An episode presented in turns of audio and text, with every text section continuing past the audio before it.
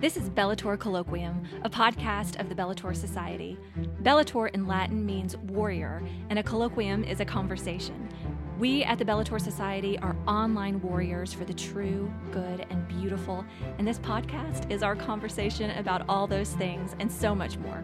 Meet us here weekly at Bellator Colloquium and at BellatorSociety.com for content that will hopefully lift you, inspire you, comfort you, and make you feel a part of our Bellator Society.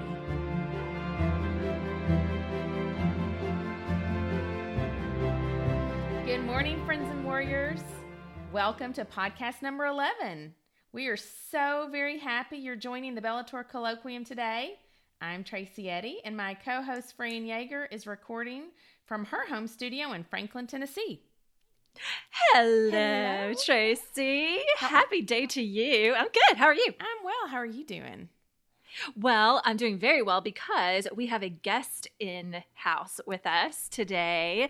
We have Greta Carswell who will be joining us for this podcast. Um, we have so much to talk about. Our topic is the Blessed Mother. Yay. And exactly. And we're, we used this topic or we chose this topic because it is the month of September. And September is uh, traditionally known as, as a month of Mary, right? A, a, month that we dedicate to the Blessed Mother, um, specifically um, Our Lady of Sorrows, because during the month of September we have her feast day um, on September 14th for Our Lady of Sorrows. But she actually has a couple of other feast days during the month of September. She's got the Nativity of the Blessed Mother on September 8th, the um, Name of Mary on September 12th, and then Our Lady of Sorrows on September 14th. So we we think about her a lot during September, and uh, we wanted to just talk more about her. But before we talk about her, let's talk about our guest. Welcome. Thank you. So, again, this is Greta Carswell, and she is a dear friend of mine from here in Nashville. She's actually, I think you're my first Nashville friend. Wow. That's an honor. Such an honor. Is it an honor? It really is. Truly. or is it a or is it a cross? Who could mm, know? I'm going to go with honor. thank you. Thank you. Well, it's an honor to be your friend too. And thank you for coming on the podcast today. for having we me. chose to invite um, Greta to join us because she is a convert to the Catholic Church. So, whenever we talk about the Blessed Mother as Catholics, we always want to be very careful to have, you know, good and fruitful discussions about her with people who might not um, think the same way we do about the Blessed Mother. And I think that it's particularly um, helpful when we talk to someone who is sort of crossed the Tiber mm. on the mm. subject, right? Who yes. has who has come from a Protestant understanding of who Mary is, um, how we relate to her or don't relate to her as Christians, um, and then sort of coming into the Catholic Church, how you made that journey. But before we talk about that. I think that maybe you should tell us a little bit about yourself. What do people need to oh. know about you? What are you into? What do you like? Okay. Well, um, first of all, thank you so much for having me. I'm truly honored and grateful um, to be chatting with you both. Um, so yeah, so um, I think my my husband John and I have three children, um, and we live here in Franklin, Tennessee, by way of the Navy. We were Navy family for about five six years, and have been blessed to settle here in Franklin, and um, I've been here uh, about more than ten years at wow. this point, which is crazy to think about. Um, I love to read. I love to run. Um, we homeschool our three children. Uh, John and I have a podcast all about Tolkien called The Tolkien Road, and um, which I was not even really into Tolkien until we started the podcast. Which is kind of funny. By the transitive I mean, property of marriage, you now love I now J.R. love Tolkien. Tolkien. But the funny thing is, I, I kind of got the job as my husband's co-host because I would make him look really smart on the podcast because I like knew nothing about Tolkien. I'd read The Hobbit and The Lord of the Rings, but that was about it. So that's been really fun. We've been doing that for several years at this point. Um, and then I also help run our homeschool tutorial yeah. um, here in Franklin called St. Thomas More Schola. So um, yeah, that's just kind of me in a nutshell. Yeah. And like you said, I'm a, I am a convert to the faith. John and I came into the church in 2010. So, um, so coming up on our 10 year anniversary next year. Yeah. Y'all came in together? Yes, we did. Oh, that's awesome. Because, you know, usually yeah. you find a husband comes into the church because he marries a Catholic or vice versa. And so I love it when I meet someone that the family came in together or, um, a couple came in together. So that's awesome. I didn't realize you were both yeah. converts. We are, we are, and that's that's kind of a whole other long dramatic story. But um, but yeah, I, I kind of joke that John dragged me in kicking and screaming, which was only only partly true. Just but kicking. um, just yes, exactly. Um, but yeah, it's it's God has just continued to confirm Mm-hmm. for me um, and for our family that that he he appreciates the uh, the journey that we've made into Yeah. the church. It was not easy. Um, we're the only Catholics in our family on both sides. Wow. Um, so it's it's definitely been difficult at times, Yeah. but I'm just I just feel so blessed to be a part um, to be in the in full communion uh, with the church. well, we're so- happy you're here. Welcome to the family. Thank you. I'm very I love it. So, So and great. obviously, part of that journey uh, was uh, coming to know the Blessed Mother in a different way. I mean, not like you were introduced her. It's not like you Sure. became Catholic. You're like, oh, and there's there's this one other Right. person we need to introduce behind the curtain. We have like you always knew that she existed because it's kind of like one of those things that that you know it exists in tension between non-Catholics, Christians, and Right. Catholic. um, Absolutely, yeah. uh, I mean Mhm. Catholics.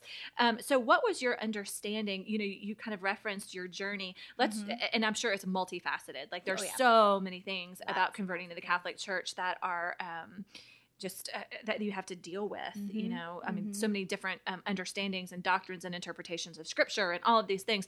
So we're just gonna like narrow it down um, and be kind of myopic and just talking about your journey towards the Blessed Mother, um, if indeed you you do. Because again, Mhm. I think this is something really important. Like we have, there are certain dogmas as Catholics that we have to believe about the Blessed Mother. But no one is like, you know, like roping us into like being her BFF. Like that's not a requirement to be Catholic. Like Right. you you are not Right. chained to your rosary. You know, you don't you actually don't even have to pray a rosary to be a Catholic in good Right. standing with the church. I mean, it is good if you do. It is a beautiful prayer and a wonderful devotion.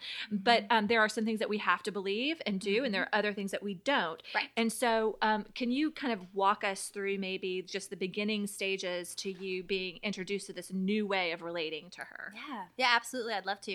Um, I actually I have a, a good friend who's on her way into the church and asked me kind of that exact question Mm. just a few weeks ago. And at first I was a little taken aback, and then I started to answer, and I found that I couldn't stop talking. Like I was just like. I've it's it's really kind of amazing to me to, to just kind of think back about where I was when we first started our journey and where I am now as far as my relationship with Mary goes. Um, but basically, as a Protestant, you know, I obviously I knew her as Jesus' mother, um, but really we kind of brought her out of the closet at Christmas Oh, yeah. and kind of put her back, you Mhm. know. Um, and then that was kind of it. I mean, Mhm. she's there, she's in the Gospels, and you know, you you you read about her, but there's not there's not any kind of devotion. And as a Protestant, like I think a lot of Protestants, I kind of had the misconception that Catholics worshipped Mary yeah. that we kind of put her that we put her above Jesus Mhm. sometimes, and um, which obviously I've come to understand is completely not true. But when It's such we a were, sad it really Yeah. is. It's so sad, especially now knowing every no, now knowing exactly what the church teaches. Well, I know mostly what the church teaches, and you know just my own experience, Mhm. the, the things I've read, and um, just experienced in my own daily life with regards to Mary. It's it's so yeah, it is. It's really sad.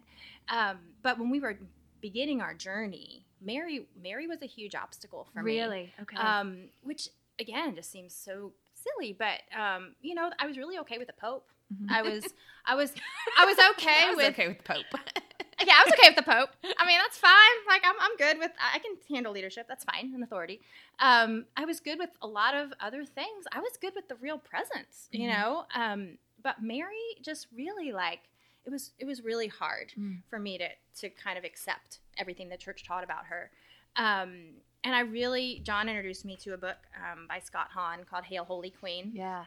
which I recommend to everyone. Like I wish all of my non-Catholic friends would read that book about Mary because it just really it's I mean it's apologetic, but it just Mhm. does it in a very gentle, like just very approachable way. Yeah. And it's a Um, scriptural approach as it well. is, Yeah. absolutely. It's scriptural, and it Yeah. also comes from a person who was not raised Catholic either. And so I think, in a very special way, he gets the obstacles. He gets the um, the hangups that non Catholics have about some of our traditions and some of our devotions.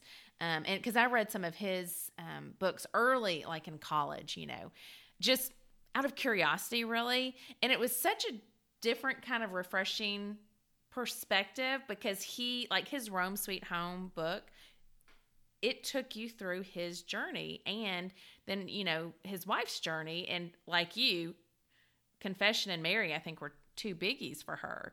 And so it's, I love reading how other people have have learned and kind of worked through some of the the doctrines that maybe seem challenging. So anyways, I'm I'm glad you said something about Scott Hahn because I think his his um his approach is again from someone who's not always a Catholic, hasn't always been a Catholic. Yeah, exactly, exactly. Yeah, and I think um, that book, like once I finished reading that book, I was like, okay, I'm good. I'm good with Mary. like, that's fine. That That's good now. Yeah. easy then.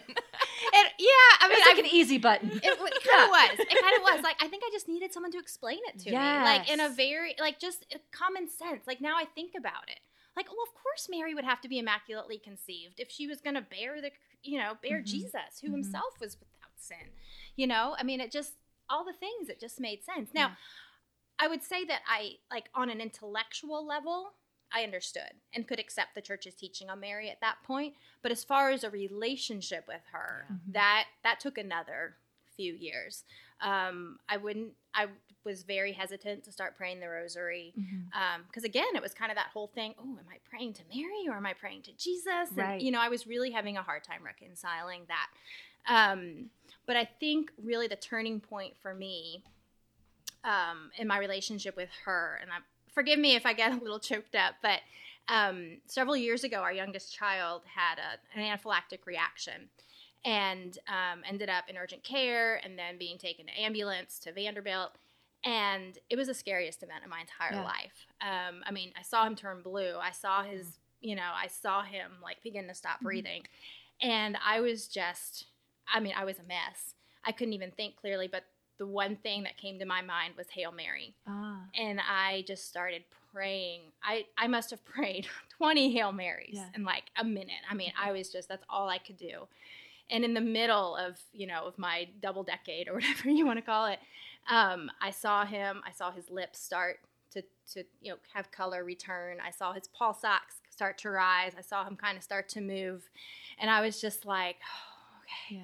like I could breathe. Like I knew we weren't out of the woods, but I was I just had that peace. Yeah. Like, you know, and I feel like Mary really made herself known to me in that moment. Mhm. Um like she knows what it is to lose a son. Yeah. She is a mother. She is Yeah. our mother. Yeah. Exactly. Exactly. And she knew what I was going through at that Yeah. point.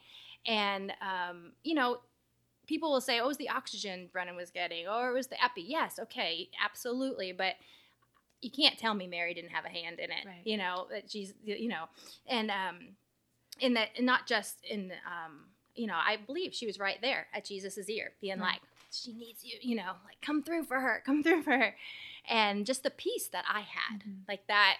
I really felt her presence. Well, and not to discount the, the power that she does have and being in the, the, the ear of her son, because I do think that that's a real thing, and not Mhm. to discount that at all. But also, in a very in a very real way, we all have that experience of when we're going through something really difficult. You remember the person who held your hand through that. You know, whether or not Yeah. they made it better by Mhm. their own power, like whether or not they were the ones who actually solved the problem for you, the fact that they were there to hold your hand and be with you and suffer to have Yes. compassion Yes. you know Yes. it- that that is our lady you. of sorrows you know that, that she is compassionate towards us she has Mhm. been where we are um in, in, in full humanity you know Yeah. she has had temptation as we have had temptation she resisted it so she is the you know par excellence uh, you know of creation Absolutely. but she still did it she still Yeah, she was here with us Yeah. and understands it right. She did it without sin and she Yeah. did it perfectly, but she still went through it all. yeah Like everything that mothers are going to experience here Mhm. on this earth and possibly even more. yeah She's been through and she's conquered. Um, and that that's just a huge a huge consolation just Mhm. knowing that she's there and she you know she knows and jesus gave us to her gave her to us as Yeah. our mother yeah I catch myself saying, um, Mary, Mother of Jesus, be a mother to me now. Like that's kind of become my short and sweet. Um, when I feel like I'm in a pickle or when I'm having a day that just I, I need a mom. I need, like you said, the the compassionate mother, someone to hold my hand. Just Mary, Mother of Jesus, be a mother to me now. And of course, that's not worshiping Mary. As we've said before on this podcast, it's having a relationship. It's having a conversation. It's it's having a friend. It's having a mother who is just like a warm hug. Um, and I, like you said, I always get that sense of peace when I say that prayer. Um, kind of a calming. You know, I know that Jesus, you know, is my Savior. God is my Father. But we also need mothers. We need a mother. We need that feminine um, kind of touch, that feminine and compassionate, soft um, relationship. And that's what Mary has always been for me, especially now that I'm a mother um, and I don't have a, a mother on earth anymore. Um, obviously I, I still talk to my mom in heaven because we believe that you know that we can converse with with the saints in heaven but i i talk to the blessed mother all the time as my mother Mm-hmm. Back to the Scott Hahn uh, book, I believe it like right in the beginning of his book, he references um, th- this idea that in the Catholic Church we do we, we have the sense of a need for that that motherhood, right? That sort of that that that that feminine, motherly um, person uh, to relate to that doesn't replace or anyway supersede God the Father, God the Son, God the Holy Spirit, but it's still participatory in that that family understanding of the church, right? Yes. Mm-hmm. And um, I remember I was in a conversation with someone who was not Catholic and uh, is not Catholic, who did, just wasn't getting it, like wasn't getting married. And I was like, I got a book for you. so I gave her, I gave her the um, Hail Holy Queen book, and she couldn't get past that first chapter when Scott Hahn makes the point of we need mothers. Like, mm-hmm. you know, the Catholic Church understands that. And, you know, Jesus in his wisdom and, and in his providence and in his mercy on the cross gave us yes. his mother, right? Mm-hmm. You know, when, when he mm-hmm. looked at mm-hmm. the beloved apostle um, who represents all of us, you know, right. we, we are all beloved mm-hmm. to Jesus and he mm-hmm. gives his mother. And, and in the same way he gave his mother to us. And, and we just recognize that as a gift. Um, Um, and it's something that we really do need in the same way that, you know, people there there are different ways to think theologically about did Jesus really need a mother? Well, of course not, because God can do anything. You know, he could have saved us with one drop of his blood and yet he chose the cross. You know, he could have entered the world in any other way but through the blessed mother, but he chose her. You know, because it was fitting. Mm-hmm. You know, and in the same way, we have this this this blessed mother. We have Our Lady because it's fitting.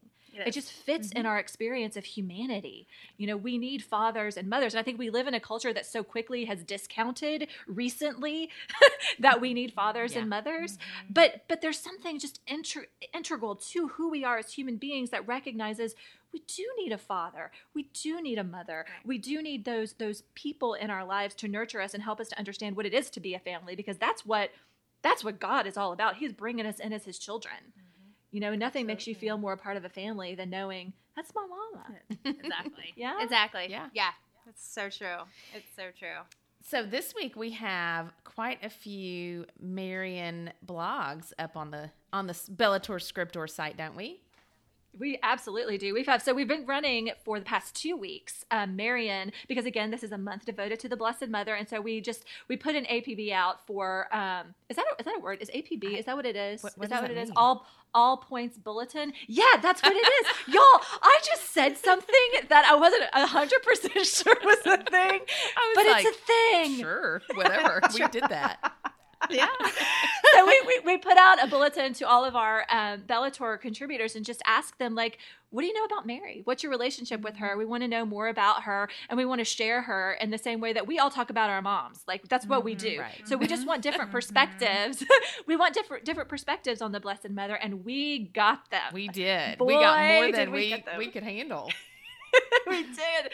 And we're actually saving a couple of them for when they are more like seasonally appropriate. But the ones that we chose for this kind of series on the Blessed Mother during the month of September, I thought were so beautiful and and again did give us such different perspectives. Um, which one do you want to talk about first? Well, I want to start with yours um, because oh. you talk about, and I love it because if you're even if you're a Catholic, I remember growing up and you would hear like Our Lady of Fatima Our Lady of Lourdes, Our Lady of Good Counsel, Our Lady of Sorrow. And you're kind of like, is this all the same person?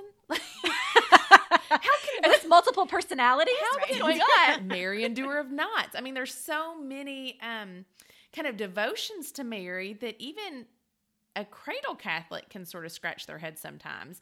And you wrote an article and, and kind of called those nicknames. And you talked about, I want to hear your seven nicknames off the top of your head because you referenced that. Um, and I've, I've got a few, like I was called Miss Pickle in the 90s because I loved eating pickles at the football games at Eldorado High School when my sister cheered. And so uh, that became a name. You know, you do have nicknames for Yeah. different seasons of your life. Yeah. Um, and so you put this article in such a a relative way that we could all relate to. She's a normal woman. She's got a lot of titles, but it's sort of what she's known for in different parts of the world. Yeah. So I loved. I just loved how you framed that. Thank you. Thank you. I'm not going to go through all of my nicknames right now, but uh, one that always makes people chuckle is I'm Aunt Frank to my nieces That and nephews. That is uh, so sweet. yeah, yeah. Um, so anyway, yeah, I you know I do think I'm I'm on the same I'm totally on the same page as you. Like it does get a little overwhelming, especially when you go through that litany of Loreto, um, hearing all of the names and hearing things that aren't necessarily like uh, Our Lady's like she, you know she's called you know a, a Tower of Ivory, you know things like that, and you're like I don't really Morning Star. I don't really get that, but um, my husband and I actually did a, a talk for a young adult group um, on the Litany of Loreto, and we went through every single one of those titles and talked about their origins, talked about you know how she got that title, and you know it's it is just as you said like how we get our nicknames, Mhm. like they, they mean Mhm. something, they tell a story basically, Yeah. and in the same way that um, the psalm that I referenced, where we actually get the idea of what a litany is, tells the story of God. You know, we call him the Lord of Lords. We call him all of these things because it's helping us remember who he is and what he's done in our lives. And that's what all of these names about the Blessed Mother are for. They're just to mm-hmm. remind us about all the little ways that she is the queen of the details. Yeah, absolutely. And and you know, it's almost like there's a Mary for every situation Yes. too. Yeah. you know, it's like like, like Mary undoer of knots, Yeah. right? I mean, if you're really struggling with a particular situation, Mhm. you know, I mean, ask for her prayers or Mary Mother of Sorrows, Yeah. you know, for anyone that's lost, you know, or struggling with with loss or, or sorrow. Um, yeah, but you know, it's it's just beautiful, and Or- I think she makes it more relatable. I think it makes her more relatable to us to be like, oh, she's been, you know, just remember, like, it reminds us what she's been through, Yeah. what she's done. One of my favorite icons is Our Lady of Perpetual Help. We Mm-hmm. have one up in our house, but um, I love this icon because in a lot of the depictions, um, it's Mary holding Jesus, and Jesus sometimes looks like a little like scared, and he has a sandal that's hanging off of his foot. And the story behind that, as I've as I've heard, is that um, it's it's you see angels in the icon too, and if you look closely, all of the angels are holding instruments of torture from the Passion. Mm. Mm.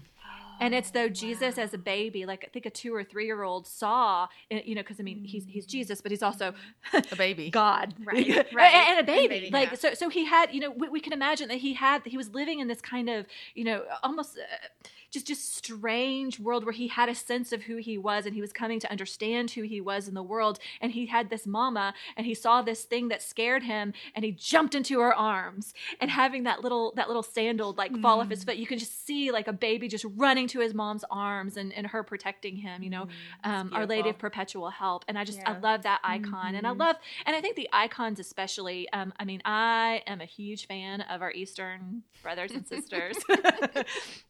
Because I love art and I think they have it figured out in terms of iconology. And if you just spend time with any of her icons under any of these titles, it tells a story that just just um, brings to mind uh, her participation in the life of Christ. I mean, because that's what it, that's what the rosary is Yes, about. Absolutely. It is. It Yeah. is the things that she saw in the life of her son, and we reflect it through her. Like we we reflect on it kind of through her eyes. Yes. And and that's what these icons and these titles also do for us is they help us to understand who she was to Jesus, Mhm. because in the end, you know, the more we make of Mary, the more we make of Jesus. The, wor- the Absolutely. you know the the, the Mhm. higher we put her in terms of honor and and devotion, we're saying Jesus, you can do this for a person. You know, if you can bring her to this measure of holiness, this this if you can bring someone this close to you where you were in her womb, you can bring us close too. You can Yeah. make us holy too. And so I just I- I always I- I have difficulty ever, you know, um, trying to reduce Mary or trying to say, "Ooh, Mary, step step back, you're getting getting a little too close," you know, because like I want to be that Yeah. close. Greta, you just Yeah. you just said there's a Mary for that, and it kind of made me have an internal chuckle. Like there's an app for that. there's a Mary for that. That's a Mary for that. I think we need a Bellator T-shirt that says that. Oh, or at on least a good coffee cup. There's a Mary for that. Yes. That, there you go. Yes, absolutely. What are what are y'all's favorite uh, titles or devotions to the Blessed Mother? I love Mary Undoer of Knots. She she gets a lot of my complicated life in her hands. Um, I'm always asking her to, you know, untie the knots. Um, of course, I love the Rosary, so that's that's the daily devotion. Um, and then our because I went to Lourdes, so I love Our Lady of Lourdes. That's just special. Um, but as I'm learning about new devotions and new, you know, titles for Our Lady, I find myself interested and curious and looking into them. Um, for example, I think I texted you about this last night, Fran. A priest told me to look up Our Lady of Good Success, which is in Ecuador. And I, I haven't even learned anything about it, but I'm going to. So I'm learning that there's so many different titles out there and the way she's manifested and, and kind of helped humanity um, for thousands of years. It- It's almost like there's no way to really ever know all the different ways she has um, appeared and and um, protected and um, served the church.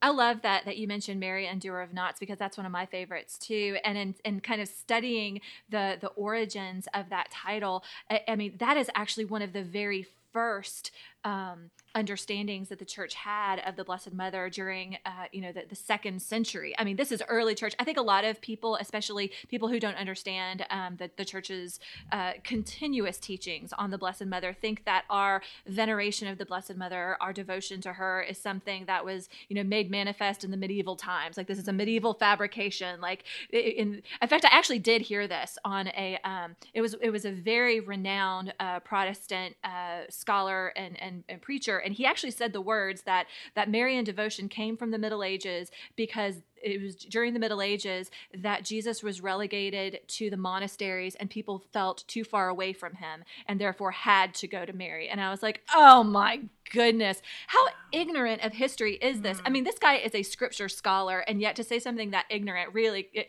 it really, you know, it got me, it got me a little hot at the moment. But Mary Undoer of Knots is one of our very first and early understandings of who Mary is, and it comes from.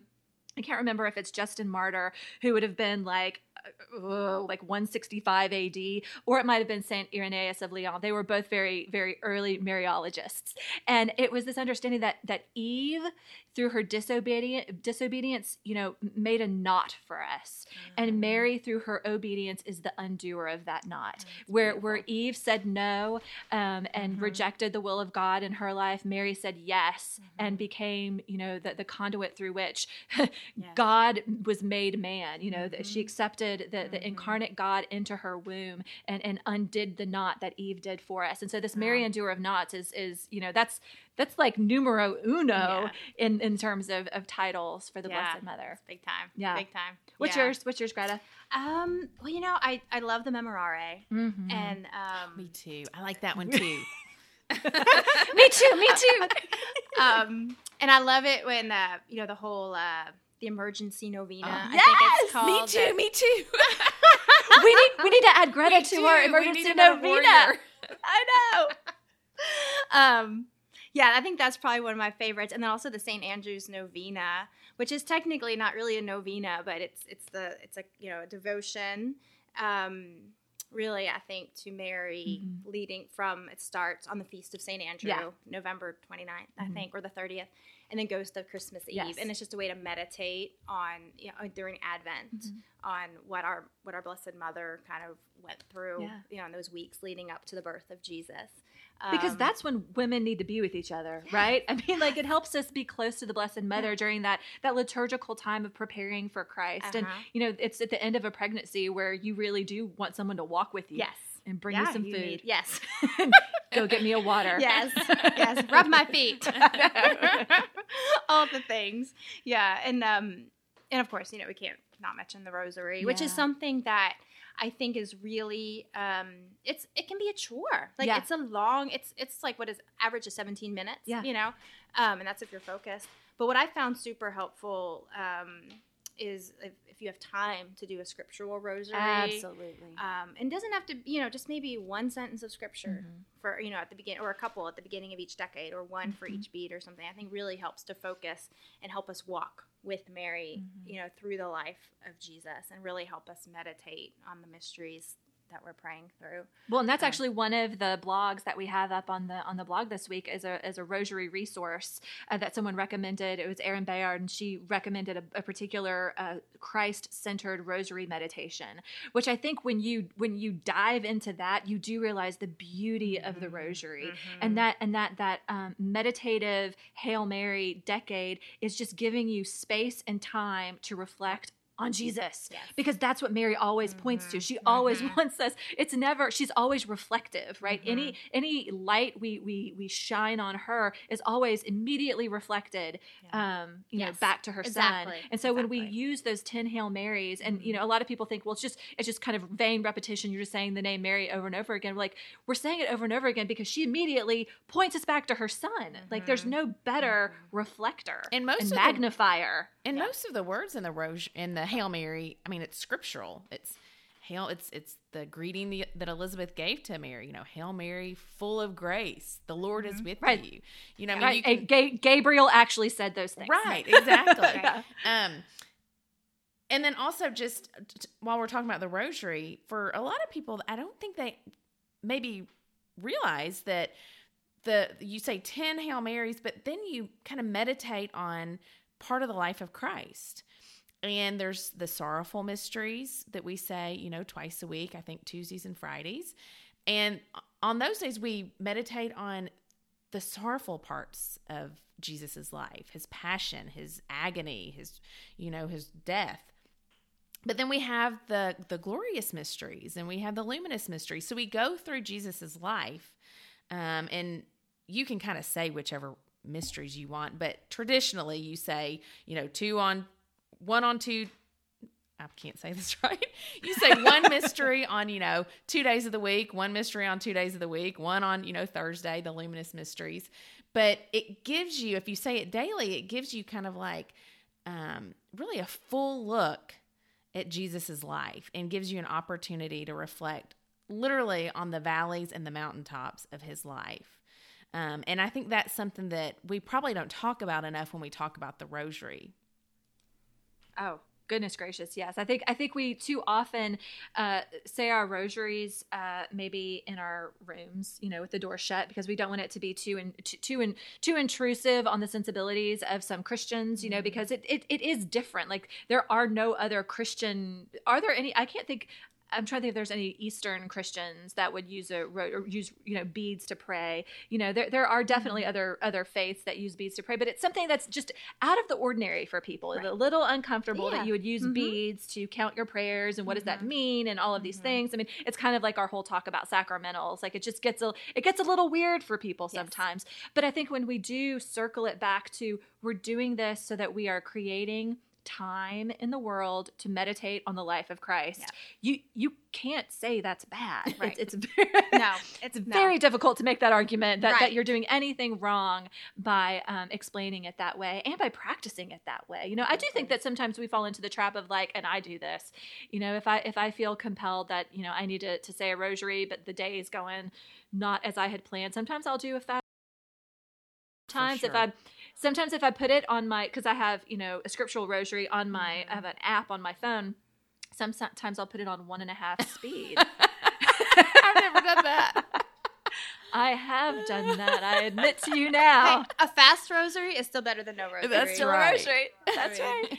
And it still, again, created time in my day that I would have spent, I can promise you, I would have spent thinking about other things than the life of Jesus Mhm. Christ. hmm And you know, it, it can be really difficult to to stay focused for the whole five decades. Um, in fact, we, we have a good friend who's a um, he's a Franciscan friar of the, Re- of the Renewal. He's um, down in Nicaragua, So basically, a super ninja priest. yeah, He's and he wears like a Jedi robe. Yes, he does. and they have you know they have like the whole like complete five decade you know the, the four like the whole you know the whole like 20 decades Yeah. of the rosary rosary on their thing um but I, mean, I think john or i was kind of lamenting about how how we just get frustrated with ourselves about how distracted you can get during Yeah. the rosary and uh, he kind of smiled at us and he's like i don't think i've prayed a good rosary in my life yeah. so even religious struggle with it but you know but that that's not an excuse not to do it because you're never gonna get good at it mm-hmm. or get better at it if you're not doing it Well, Tracy, I mean, it harkens back to our podcast on prayer. Like, so many people don't pray Right. because they think they're not doing it the right way. Right. Like, what if prayer is just lifting your heart and mind to God? You know, Mhm. and what if the rosary is just giving you time to think about the life of Christ and you're using these prayers as your timer? I love that also Yeah. about the uh, blog that we had up this week on the high intensity interval training Yes. and the rosary. Yes. Wasn't that good? That That, is so that one was by yeah, that one was by Diane Mashburn. And um, if you guys have never done high intensity interval training, have you, Greta? No i'm scared Yeah, well, you should be because Tracy and I had our first experience together. I don't think I've done it since. oh my goodness! So we hired a, or, or we, we joined this this trainer group. Um, golly, A long it was time maybe ago. eight years ago. I mean, it was a way long time ago. We were in the best shape of We our were- lives, by the way. Strong. We were so strong, but we weren't strong the first time we went. The first time we went, there was like a thousand burpees. I didn't even know what a I burpee even- was. Exactly, I didn't either. When they were like, and now the burpees, we're like, what? And then everyone's like on on the ground, jumping in the air. I'm like, this this seems Catholic. Like, there's a lot of things happening here, a lot of movements. a lot of sit stand kneeling right So it's probably good, but I don't know. I mean, our we were so sore. I couldn't we put were on sore. deodorant for like two days. couldn't raise my arms. I needed I Oh, needed uh, prayer during that time. But Diane's piece on high uh, on how she related it to high intensity interval training, I thought was so cute and and right. Yeah. Like that's what the rosary does for us. It gives us a high intensity opportunity to reflect and meditate and pray, um, and and then we can kind of go about our daily lives. Like that was the that was the hit. It's intense. You know? yeah yeah, Yeah, It's an very- intense and it's- 17 minutes. Exactly and you know it's also i loved that too because it kind of reminds us that you don't have to just sit still Yes. and like you know and pray Yeah. i mean if you can you have the time to do that by all means Mhm. but like pray rosary when you're driving in, in the car Oh, you know? absolutely. or when or when you're just washing dishes or Yeah. doing so, you know folding laundry you know i mean it you could while you're running i mean it's Mhm. yeah it's just one of those things that you can you just really got to get creative And I will about when you say that it. sometimes when you put the app on one and a half speed, it actually helps you go faster because it's it paces motivating. you. I know it paces you. You're just going a little bit faster. Yes. I've been known Yeah. to say the rosary on my app in the car line and or sometimes the Divine Mercy Chaplet, whichever one. But um we had a joke that I would pretend I'm talking on the phone because you know in car line there's cars next to you, there's moms walking between the cars like waving so I'd act like I'm really into a conversation as I'm praying my Mhm. rosary. so people don't think I'm so so when you're like, praying. I mean, heaven Yeah. forbid people actually think I'm praying. That's my trick. Hold your phone. Hold your I like and act like it. you're talking into it Pro That's tip: great. Say That the is- rosary into your phone and no one talks to you. they will leave you alone I'm gonna try that with my children. Just see, just see if it works. Genius. It doesn't work with children. I, I can tell you that. Okay, well, Oh wow. thank you for for trying it out for us. Absolutely. Okay, one of my other blogs that I really liked this week was Christy Bentley's. She talked about Fatima, Oh. Our Lady of Fatima, and was it? It was just the hundred year anniversary of Fatima, right? Like a couple years ago. We did have the anniversary. I think it was it 100. I think so. I think so. That Um, sounds right. Yeah, that sounds right. Yeah. Because it was, but it was prior to the World War. Yeah, I think so. Anyways, If we're wrong, someone's going to correct that's us. right. Let us know. but she talks about how Our Lady of Fatima took her under her wing when she was, you know, after she had experienced a miscarriage and then she was having a really difficult pregnancy. And just all, it was like Our Lady of Fatima just kept coming. Um, she t- talks about a statue that was um, on like a traveling official statue of Our Lady of Fatima and how um, it got to be in her home right after the birth of her baby. And they called and said, Can you keep it longer? Which is really what she wanted in her heart because she felt like Our Lady, you know, protected this baby. She, she kind of turned him over to her when she was um, pregnant. She had some bleeding and some issues like that that made it a high risk pregnancy.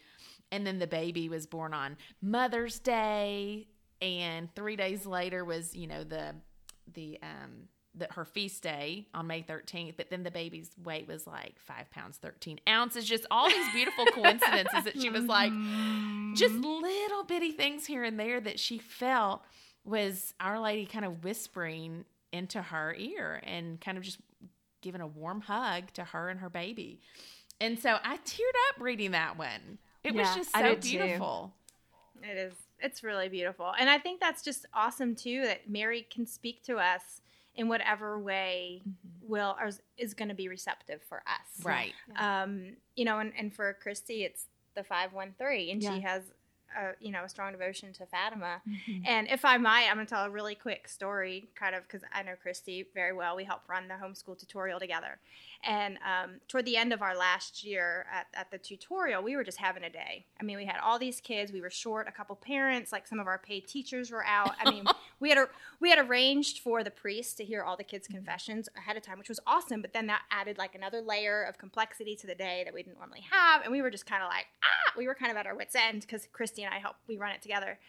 And at one point, I um, I was just kind of frustrated or whatever, and I kind of threw my keys down onto the table. I mean, not you know, I was just like, You're so violent. yeah, I know, right?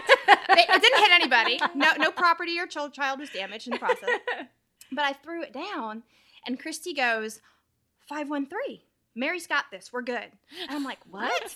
she's looking at my keys, and she's like five thirteen, and I'm like, what? And I didn't even notice this, but one of my keychains. And John's gonna chuckle when he hears this. But one of my keychains is a keychain that he gave me for Christmas a Mhm. couple years ago, and it's a reference to um, the show Twin Peaks. That, I don't know, maybe, maybe some of your listeners Not know Our it or of not. Fatima. Okay, no, not Our Lady of Fatima, but it's a keychain that's a replica of um, a hotel key, Yeah, like a keychain, yeah. like an old time ho- Oh, yeah. hotel keychain that has like significance in the show. Yes. And the room number on the keychain is 315. And I had never noticed it before because I've already seen it as 315. But Uh-huh. when I threw it down on the table, Christy looked at it and said, 513. Mary's got this. And I was like, oh, my gosh, that is just too cool. Yeah. Yeah. So now every time I look at that keychain, I think of Mary. Yeah. Which is really funny because it's a Twin Peaks keychain. But anyway, I just I think that's so beautiful. I mean, I had had that keychain forever, Yeah. and I'd never even noticed. But Yeah. Christy saw it, and a split Yeah. second later, she was like, "Oh, Mary," and I'm like, "Oh, that's really cool." And I think if you're looking for if you're, if you're looking for God to to touch you, if you're looking for the saints to interact with you, y- you will see it. You will like see you it. will see it. You like will. you kind of have to be, get get tuned Mhm. in Mhm. to that frequency, Mhm. right? Um, but and and we can easily ignore it as well. Like people can ignore God, believe Mhm. it or not. There are people in this world who ignore that there is a God Mhm. um, who is the creator and and you know uh, just that it's it's so bonkers to me. I mean, again, not to go into like the whole spiel of the you know pro- proofs for the existence of God, but it's hard not to know that there's a God if you just look around, right? Yes. And I think in the same way, like that's how the the communion of saints works. Mhm. You know, mm-hmm. if we're looking for a participation um, in the in the whole community of saints and believers, Mhm. we're we're going to see those little consolations. We are. Um, We they're- are. They're not going to be invisible to us, but we do Right. have to be open to them we do. and, and look and because it is a relationship. You Mhm. know, there there is no relationship if you're constantly ignoring that Exactly. part of of you know or that person. yeah. And, you know, as a Protestant, that was something like I mean, God gives those things to all Christians, I Mhm. believe. All you know. Yeah. Um, but as a Protestant, I was just I was not looking. Yeah. You know, I mean, I'm sure they were there, but I just was I didn't know to look. Mhm. You know, um, but now I do, and it's like It's well really that's okay so that's actually one of my questions um, about your about your journey into catholicism and into a relationship with the blessed mother. What were some of your biggest or what how about you just like what was your biggest obstacle? Like what was the thing that you feel like was like oh that's like i get all of this and it's easy or it's Mhm. maybe not easy. Well maybe it was easy after you read the scott book, but it was easier. Um, but then there was just this one thing that you were like i gotta i gotta sit with this for a while Yeah, that's a good question. And you know, um, I think it just kind of goes along with Mary. The, the communion of saints was Mhm. really hard for Mhm. me. Um, and I think it was just because, you know, I was never taught that, you know, once you died, like, yeah, we Mhm. believe people were with Jesus, but you, we didn't, we don't pray, for, we never prayed Mhm. for the dead as Mhm. Protestants. Um, you know, that was kind of like, oh, we believed they were in heaven, but you just, that was just not a thing, which is weird to me because we profess the same creed that the Catholics do, which Right. specifically says, I believe in the communion of saints. And so, um, but that was really, it just was really hard for me. And I think, again, it was like the whole fear of idolatry. Yeah. You know, it's like, oh, I don't want to put these people above, you know, I'm Mhm. not going to pray to these people. Like, right you know, um, but the well, way. beca- because uh, prayer was your highest form of worship, right? Right. Like that was the thing that that was that was that was Mhm. synonymous with worship to you. If Mhm. you pray, you were worshiping. yes. That it was less about the communication and more about the the worship aspect. Right. Yeah. Right, exactly. And and you know, with um, you know, with the tradition that I was raised in, you know, the whole sola scriptura and you know, the whole faith alone, Bible alone thing, Mhm. it was like it's all you need. You just Mhm. need the Bible and you just need Jesus. You know, um, and so anything that was kind of external to that, that was Mhm. kind of along the peripheries, made me very uncomfortable. Mhm. Um, so I think that was probably my biggest hurdle because again, I, I thought that we prayed to these people Mhm. you know i thought that they were being put on the same plane as Mhm. jesus and that that would, did not sit well with me um, but uh, the way john explained it too because i remember he and i had lots of conversations about different things but one thing he said particular about communion of the saints and he was like how much do you have pictures of the kids up Mhm. do you have pictures Yeah. of you know because kind of in, in in conjunction with the communion of saints was the whole iconography thing i was really having a hard time with and he was like we have pictures of the kids up we have Yeah. pictures of your parents up we have pictures of your dead grandparents up you know um, and he was and he was like these are these are our family Mhm. that are alive in heaven so Mhm. of course it makes sense that we would have pictures of them Mhm. up you know and then as far as the praying you know praying asking the saints prayer she's he's like you ask for you know i asked you to pray for me and i Mhm. ask you know you uh, you ask your friends to pray for you and why not do the same thing if we believe and we do that these these men and women who have run the race um, and you know won the crown Yeah. Are alive in heaven they're they are even closer Yep. to Right. jesus than we are Yeah. so why why wouldn't we ask them to pray for us if we're Yeah. going to ask our friends here on earth to pray for them why wouldn't we ask them Yeah, why did we have why do we have this dividing wall among the communion and we think it's such a, a hard and fast thing when when as christians we really do believe that that death is is the progression into eternity Yeah. right? And Yeah. that and that and not just into it not into this like you know metaphysical et- eternity but like into the life of christ himself. Like we Mhm. are that much it's just as you said that much closer to christ. You know of course he would share he has a concern for us. He doesn't want us to go to heaven and forget about all the people that we loved in the Right. world Right. you know that, that we would really have a participation in in their lives and in Mm-hmm. helping them you know achieve where we are like assuming we're in heaven like we Mhm. want that for people right You know, we, right we yeah. want that for them and, Yeah. and we could you know if our prayers get them even you know one step closer then you know that's that's kind of our job as christians you know to be to Mhm. be like mary uh, Christ bearers. You know, to, to, to yes. bear Christ to the world is our Mhm. job, and nobody did that better than the Blessed Mother. So, you know, of course, she does have like an exalted, you know, rank in the hierarchy Oh, sure. of creation, Mhm. and I think Mhm. that is the, the the the key there. That she's a creation. right She's not the creator. She's Right. not God, and so it's almost it's almost I feel. um inappropriate to to have that that discussion of does Mary supersede God? If you spend too much time thinking about Mary, are you you know for are you are you somehow you know throwing shade at God? Like they're not the same. You know, they, it's not the same. They they are you know Mm-hmm. ontologically different. You know, she is a creature. He is the creator. Like she Mm-hmm. can do nothing to to take away from him. And the more honor we give to her, the more honor we give to God because Right. like the creator, the artist is is complimented when we love their creation. yes Right? yes What yes what saint said, and I say this because I'm putting y'all on the spot to see if y'all know because I can't remember. It might have been Padre Ooh. Pio, but Quizzes. he said, "Never worry about loving the Blessed Mother too much because you can never love her more than Jesus. Like it will always be below the devotion that Jesus has to his mother." I think that was. Maximilian Kolbe. Thank you. Yeah. I knew you would know. Maybe. I think that's I right. attribute most things to either Augustine or Padre Pio. They're both really good. Uh, those, those, are good bets. They're superstars. Bets. yeah. Yeah. So I always I think find consolation in that, not that truthfully that I worry about it about having too much devotion to Mary, but I think for some people who do, that's a good reminder. You can never love Jesus or sorry, you can never love Mary more than Jesus does. You can never hold Mary in higher esteem than Jesus does. Like so you're okay. You, if you're you're following the example of Jesus by loving his mother. Mm-hmm. Yeah. I absolutely. love that.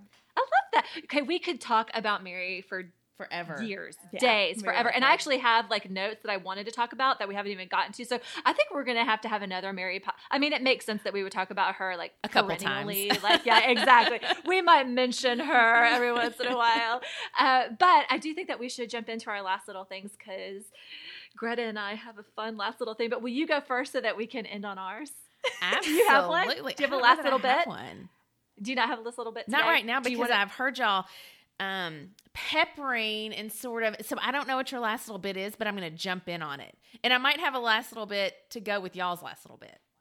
Oh, okay. I love that. All right. something to say with other people's that, conversation. That's why I a little bit wanted to save time for this last little bit because it, it is.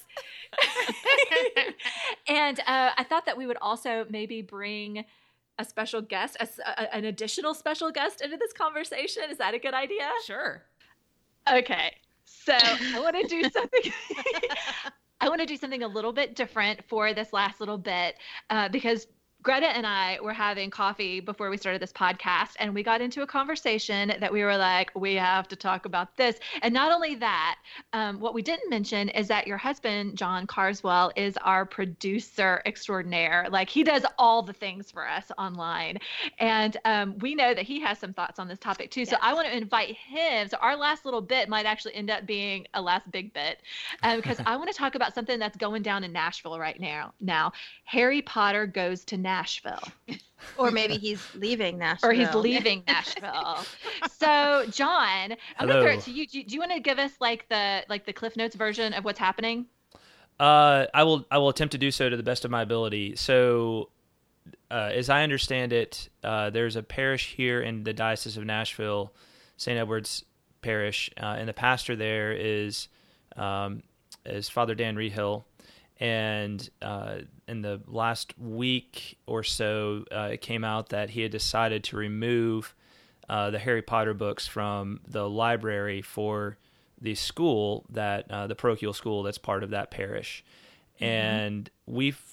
I, I, first caught wind of it through Greta. Um, I think you're on a some kind of mail distro yeah. and, and heard heard about mm-hmm. it there, but uh, so we were kind of talking about it on on Saturday when she first heard about it, and then it's and then yesterday we talked about it with some other folks over the weekend and then yesterday it you know you see it on like all the national news outlets you know and you're yes. like hello here we are you know because because I, I mean i don't know father dan well but i've i've met him before and uh, as has greta and you know it's this this one just it's a big news story that hits close to home and uh, in more ways than one for for me because you know we've uh, I've certainly read the Harry Potter books and I I'm a I mean I'm not a super fan of Harry Potter but I like Harry Potter and uh, but I also feel like Father Dan is a very uh, is a very good priest. And so this is a very you know this has been a very uh, interesting little thing to see pop up on a on a national scale so that's that's my maybe introduction to it. Um, that's that's definitely the background that, that I am, have understood from the things that I've read online. And I will say I haven't seen it on any of the national news outlets. I know that it has been, um, but I have read about it, like on message boards that I'm on, like you know, national message boards. So it's by no means just a Nashville thing. Tracy, have you heard? Have you had you heard about this? No, I haven't, but I sometimes think I live under a rock. So there's that. that's fair. I mean, you are in Arizona. They have lots of rocks. They do have lots of rocks. So Very hot. pretty rocks. so hot, yeah. So, so I guess the the controversy, it, it, the underlying controversy, is whether or not, um, well, I mean, obviously, it's whether or not you should remove books from a school library. Like that's that's the whole like book banning thing. But aside from that, like is there a danger in Harry Potter? I think that's the heart of the of the um, contention that people have, and it, it's not new. This isn't a new argument. I mean, you know, right. 10 years ago, 15 years ago, whenever, you know, Harry Potter started coming out, like there was always a contingent of people who were like, ooh, mm-hmm. the occult, mm-hmm. they're talking about witches and wizards, like there's magic. We need to be wary of, of these things. Aren't those the yeah. same people that think Halloween is bad too, though? That's what I always thought. I always kind of oh. put them don't, in the same. Don't get them, don't get them started. Level, like anti-Halloween, anti-Harry Potter. Okay. um, no, and and, and Sorry, I, I think it, it might be um, it might be a really good thing to just uh, go ahead and read what Father Dan actually said. Read his yeah. own words about it, yep. um, because I think that's only fair. You know, since he's at the center of this firestorm, maybe uh, un- not maybe not even being being able to believe what what has happened to him in the last week. I don't know, uh, but right. maybe he's a sacrificial lamb for things that he didn't even really intend well, or say. So what did and he let's say? be honest, maybe, there's always or, there's, maybe not. let's be honest, there's always there's you know this is there's probably a lot more going on here than is just you know on the on the surface of it. But here's here's what he said. This is I'm quoting from you a. the news isn't giving us the full story. I know, unbelievable, isn't it? I'm Oof. my mind is blown. Uh, but but this is from a um, what I what is I feel is a pretty reputable uh, source for news on, in Catholic matters, which is CatholicNewsAgency.com. Yes. And um, and they here's what they quote him as saying: "These books present magic as both good and evil, which is not true, but in fact a clever deception. The curses and spells used in the books are actual curses and spells, which, when read by a human being, risk conjuring evil spirits into the presence of the person reading the text." Um, uh, he also said that the books glorify acts of divination, of conjuring the dead, of casting spells upon other acts that are an offense to the virtue of religion, to the love and respect we owe to God alone. Many reading these books could be persuaded to believe these acts are perfectly fine, even good or spiritually healthy. Um, so yeah, that um, that's that's kind of the summary of what's in this article. There may have been more, you know, but that's that's what they pulled from his statement. So I, I think that gives us something good to work with in terms of yeah. where he's coming mm-hmm. from. Right. So what's the mm-hmm. counter? Because when you hear that, I mean, that kind of sounds legit. Like, okay, if I agree with that. Yeah, I, I, yeah. I agree with that statement. So what is the counter? Because I know a lot of good, God fearing Catholics and and priests who love Harry Potter. They're yeah. you know J.K. Rowling fans. So well, how what why is he maybe not right? Well, well can I who, who Can wants... I, ask for, I want to ask clarification yeah. on something super quick. So what he said, what he said at the beginning there is that he said magic is both. What he said, magic is presented as both good and evil, which is not true. What is not true. So what does he mean by that? It's only one or the other, well, or well, that that's that's part of that's part of for, in in my mind that's part of like what you have to dive into here, like to to to sort all this out, right? And um and and I I I totally get where he's coming from, right? Because there um like there are explicit uh, prohibitions within the Catholic faith of things like you know the occult and divination and dabbling and all those sorts of things right like we're not supposed yes. to i mean from the earliest days even of uh, judaism right you know it's forbidden to you know to, pra- to practice divination to um, uh, to you know to conjure uh, to conjure the spirits of the dead and um, you know and, and do like fortune t- fortune telling and soothsaying and all these sorts of things. Uh, so it's you, you, can't you can't argue with what uh, he says there in terms of that these things are are are bad, right? That those right. kinds of things are bad. Um, I think that magic is just an extremely loaded word, um, and mm-hmm. it it, you, it's it's a term that you really have to define, and I I do think that while probably most of the things that we would consider magic are, um, you know, in, in the way he's talking about it, I think in his mind, he's, he's, he's just trying to be very clear about his standard and, and that's laudable, I think, for a pastor, uh, for a shepherd of souls.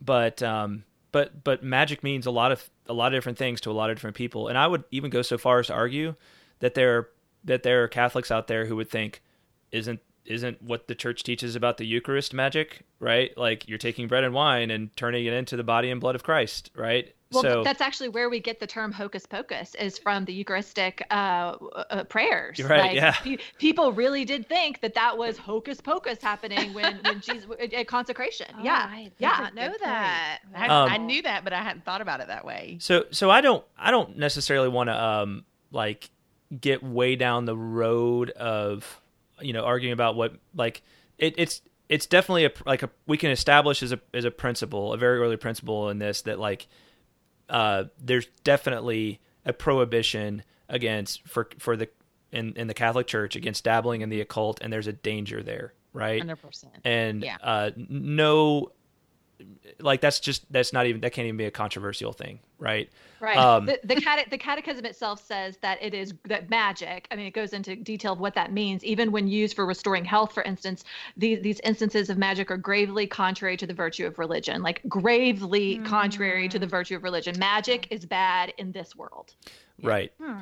um now here's i think as i've been trying to sort all of this out i like the thing that first you know that you'll first hear in kind of defense is that he has he is a pastor of this church and and and the prince I guess the principal of this school maybe uh, maybe not the principal but he's the you know he has overall responsibility for the school. He has a prudential judgment right to exercise in such matters right of whatever books, and no doubt like there are. I mean, this is a elementary and, and I think middle school for you know for what we're talking about here. No doubt there are going to be books that we do not want in in elementary and middle school. So there, you know, there there are certainly books. I mean, you can think of absurd examples like you like you would never allow Fifty Shades of Grey to be in this library, right? Um, but oh, please no. But like, uh, uh, I don't know these days. Some maybe some of the schools would. Um, but uh, but but I mean that's just that's an absurd example. But like there are other ones that you probably wouldn't know. I was thinking like I wouldn't. I probably would. I don't know much about Twilight, but I probably would not want my kids if if my kids were like, "Hey, Dad, can I read Twilight?" I'd be like, mm, "No." You know, like it, from what I mm-hmm. understand of that, you're not reading Twilight. But my kids wanted to read Harry Potter from the time they were really young, and I was like, I'd already read them. Greta had already read them, and you know, and they've all read them now, uh, especially the older two. Um, and they've we've seen all the movies, and um, they have never nor none of us have ever had any signs of possession or any interest to dabble in the occult and um and and on the flip side of that, I actually think there's a lot of good that in terms of example that these books yeah. can portray. And so it becomes that, you know, that's as a parent, that's where your prudential judgment comes into play. If you ban something outright, you tend to make it uh, you tend to have the there's an opposite reaction that happens of making something taboo, and there, that can be alluring in and of itself for for for people, right? Pro- prohibition taught us that, if nothing else. Oh yeah, yeah. oh yeah. so whenever whenever you're tempted to like put the kibosh on something as a parent, right? You always have to balance that and say like, okay, is by doing this, am I am I just going to make this more alluring and and that mm-hmm. and that's not the final word on it but you know there's a lot of there's just a lot of stuff you have to balance and when you're mm-hmm. trying to mm-hmm. make a decision like this and um and so I I just look at it and I'm like, I get where you're coming from, Father Dan. I think that I think that a a better approach would have been to say to send out a letter as the pastor and just say, "Hey, I'm gonna I'm gonna allow these books to be in our library because they're the most popular children's books of like probably of the last generation." Right? Um, They are. Inc- they're. I mean, it's a cultural phenomenon, right? Mm-hmm. Um, kids will read these books if they want to read these books. I think a better approach would have been I'm going to send out a letter to the parents with resources and that just contains a a warning about some of my concerns with these books to provide them with the with the ammo to make good prudential judgment uh, when it comes to their kids wanting to read these books. Um, I mean, I, I went on to Catholic.com the other day, which is the Catholic Answers website, which was hugely instrumental in my own conversion to the faith. And I just I feel like they have so much good content in terms of helping you understand different issues. And I, I googled Harry, you know, I, I searched Harry Potter on their site, and you know, the first there was like three or four articles that came up immediately dealing with this, this exact question, right? Is it okay for a Catholic to read Harry Potter, right? And all of them basically said, yes, there's some things you should understand, but yeah, it's fine. And um, and one of them even answered that quite like was like, are the spells in Harry Potter actual spells? And it was like, answer no. And then it went into the explanation, and basically the explanation is just like it's it's crappy Latin right? Like Yeah. it's bad Latin is what it is. And Well, and also, how many witches can you think of that might be in the world? And I actually do believe in, in that there is the occult. You know, I do believe that there are evil people and, and evil spirits out there. You know. Prowling the world, seeking the destruction of our souls. I think that's true. But how many are casting spells to make people laugh uncontrollably? Like that's what's happening in Harry Potter, Right. right? I mean, or yes, Lumos, right? You know, let's let's shine a light on this, right? but but I mean, and, there are some darker elements. But when you do deal, even in Harry Potter, with the sort of darker side of things, there is a very real opposition of good and evil. And while kind of referencing back um, Father Dan's um, uh, his, his statement about you know all magic, whether for good or for evil, it actually actually comes from the Catechism because the Catechism addresses this as well. All magic is evil in this world Mhm. right but this is a totally different world we're dealing with like Right. if we're open if, if we're trying to somehow make a moralistic judgment on the magic of harry potter are we doing the same are we having that same standard for other books i.e j.r.r tolkien right. yeah. i don't C.S. Lewis. or Yeah, C.S. yeah. Lewis and the Chronicles of Narnia. Yeah, I mean, and and um, Yep. and and that's where that's where this starts becoming really really sticky because of course Tolkien was a um, I mean personally I feel like Tolkien was a saint. Um, uh, but you know he's he's not canonized or anything like that. But I mean you're talking about you know a man who was a devout Catholic and you know. Um, it's not in the same way, maybe necessarily as art is is in the Harry Potter books, but magic is definitely a presence there, and there are wizards that are good characters in those books, uh, as there are in the Chronicles of Narnia. When C.S. Lewis was a devout, a very devout Christian, very close to Catholic, and um, so I, I yeah, I just um, I part of this for me too is I think of like as a pastor these days, um, and and, and I you know I.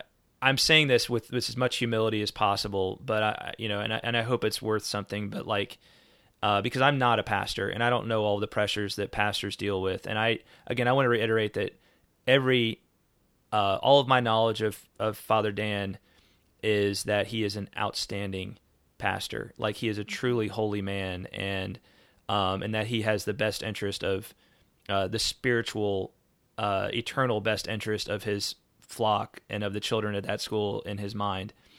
Um, but I just I I look at it and um and I just I I think this was not a um that that, that this his concerns could have been addressed in a better way and now this is all kind of blown up in his face. And I think if people may probably you know cuz let's be honest in the lot in, in in most parishes these days your average layperson is probably going to be on the wrong side of church teaching about a whole number of issues. And yeah but uh, this, but this is the hill we're going to die but on harry but potter and, and so I think of like Right. people who are maybe like don't agree with the church on contraception or something like that, and you know the next time he gets up there to maybe preach a homily on that topic, um, Yeah. or whatever topic it might be that's you know that people disagree with, um, they're gonna think, oh yeah, but this is the same guy that banned Harry Potter, right? Oh, and Yeah. and and Yeah. for me that's troubling like because because most parents are just going to be like my kids read harry potter and their heads aren't spinning right like they have no interest in the occult um so what's what's the big deal and you know i that's that's where i that's where what i see in all of this is i understand where he's coming from and i think he raises some legitimate concerns that parents uh, you know a good catholic parent should address with their kids as they're reading these books. You know honey understand you don't need to be going out and trying to become a witch or a wizard for your you know when you grow up. You don't need to be going out and trying to cast spells on on um, you know on people and these kinds of things. That's very bad right but Yeah. you know and and so but that's our job like that's your job as a parent is to help them Mm-hmm. is to help people under is to help your kids understand Yeah. how to walk how to walk the how to walk the thin Yeah. line in this world you know Exactly. Well, and Greta and I were just talking about that earlier. Like, I think it was St. Augustine who said that, uh, you know, complete abstinence is easier than temperance. And in a way, when you ban books, when you ban concepts, when you when you take things out of the realm of discussion, it's almost easier. Like, we don't have to deal with things that might be challenging or or concepts that are hard to understand or or scary even. You know, if we don't have to talk about it because we didn't even read the book, then that's almost easier than actually engaging in in the conversation and working through and it's so much more work. I mean as It a is, parent it is so much more work. Mhm. and i'm sure as a pastor it is actually easier to say just don't read them you know and he may have seen and, and i want to say this too like i know that there are accounts or i've read accounts where people have said well i know uh, an exorcist said that this kid you know fell into you know torment or possession um, you know, because of reading Harry Potter. I don't know if that's true or not. Like, I, I don't, I, I don't have any first person knowledge of that. It may be true, but my sense is that maybe there was already a fragile soul there to begin with, you know, and maybe that child didn't have parents who were guiding them, informing them along the way. That when they encountered Harry Potter, and that was the first I don't know, experience they had of something, you know, uh, mystical. And I mean, I mean that like in, in a very general way, like uh, mysterious to them. There's something in us that that desires the Curious. mysterious. yeah totally And totally. and they and they latched on and the devil saw a window cracked. Mm-hmm. You know, and maybe for that kid or that person, that was the the entree. But that isn't everybody's experience. And if we're constantly looking for evil, we're gonna find it. right. Mhm. You Yeah. know? You gotta, there's got to be an intent or an, an openness there. Yeah. Yeah. right I just want to know if y'all um y'all will not send y'all, y'all will not think poorly of me then for having a Harry Potter themed birthday party for my daughter this year. Did it. Complete with every Harry Potter balloon, costume, stuffed animal, game. We've got it all. So I'm glad to know that um at least with this conversation and with this lay perspective that I'm not sending her can i can i come to eternity. Yeah, right. yeah. Sounds like fun. It was last year, but you know. No, She's it- still into it. Yeah, it. Uh, I I- the the argument of um like this exorcist said that it led this one person into the occult or something like that. Um, like to me, that's just not a very strong argument because um, like again, it's it's it's the process of discernment, and, and you don't even know like what specific things, like what what are we actually What saying, like Yeah. like what actually happened, and because you know let's let's be honest, like you can you can take that to an incredible extreme that is also absurd, right? You can take that that sort of logic to an to an absurd extreme. You know, you think mm-hmm. about like we all face any any parent faces the issue of like, okay, when do I let my kids watch this movie they've really been wanting to been wanting to watch where there's, you know, not it's it's not like pornographic, but there's like you know there's scenes in it that you're like well i'm kind of conflicted about whether i want them to see this Yeah. or there's bad language in it that i really don't want them like starting to talk that way and so you have to like you have to judge with each kid like there's a desire to want to see this and there are good things about this and i enjoyed this movie when i was you know the first time i saw it and so you've you've got to weigh all those things. Otherwise you're just you're just like hiding behind you, you're mm-hmm. just hidden you're hiding yourself from the world and eventually your kids guess what? They are going to if you just if you just try to hide them from everything in the world every possible bad thing mm-hmm. that's not human. That's like they are going to rebel against that and and they're going to associate that with with catholicism and they're going to rebel against that too Yeah. It's also unhealthy. You know, Fran and I were talking about this earlier too. Is you can't hide all the things from your kids their whole lives. Mhm. Any kid that's going to want to read Harry Potter is going to get their hands on it one way or another. And you, as the parent, can either control the you know the the environment uh, in which they do read Harry Potter, or you can just, it can be under somebody else's rules or no rules at all. And I feel like it's just a better choice to say, you know, yes, you may read it, but I'm going to read it with you. Or, you know, we're going to talk about this beforehand and teach them how to deal with controversial things. Because Yeah. um, they're not going to be able to hide from it their whole lives. No. And they're going to find it. If they want to find it, they're going to find it. Yeah. And I would rather be the one that they're coming to with the questions and with the concerns um, than somebody else or no one at all. There's a group But that's harder.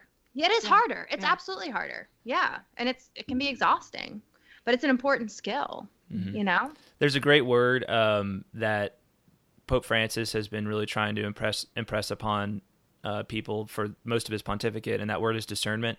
And um, Yeah. and and and the the truth about discernment is it's not easy, right? Um, it's a it can be challenging. So, um, you know, I think that this is this this is an opportunity, and I wish more priests honestly would be like would help, you know, would do, would do maybe that that like take you know be like okay here's a popular cultural thing. Here's some things i want you i want you to understand parents about this as you as you help your children discern right right and wrong and the path that they should walk in life right?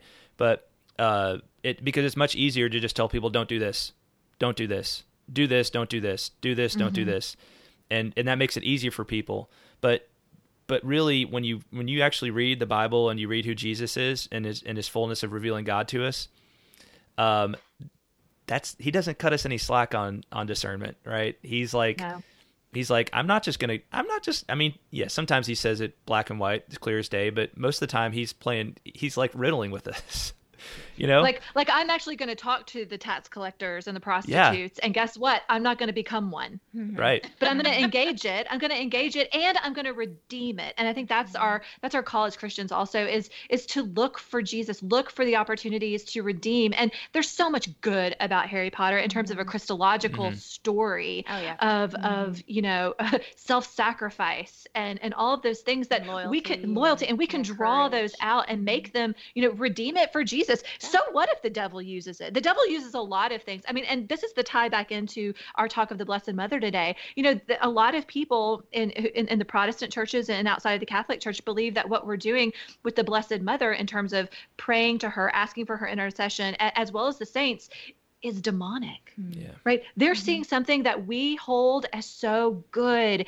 and and and holy and nurturing and edifying as demonic. That they that's their perspective on it and, and they're earnest in that perspective because you can find and you could if you're looking for evil you're you're gonna find it you know and and so i feel like we it's our job to explain it well to to do the hard work of discerning of Mhm. having the conversations of you know really eh, eh, eh, reflecting on why we're doing the things we're doing you Mhm. know and if we're doing them well No. Yeah.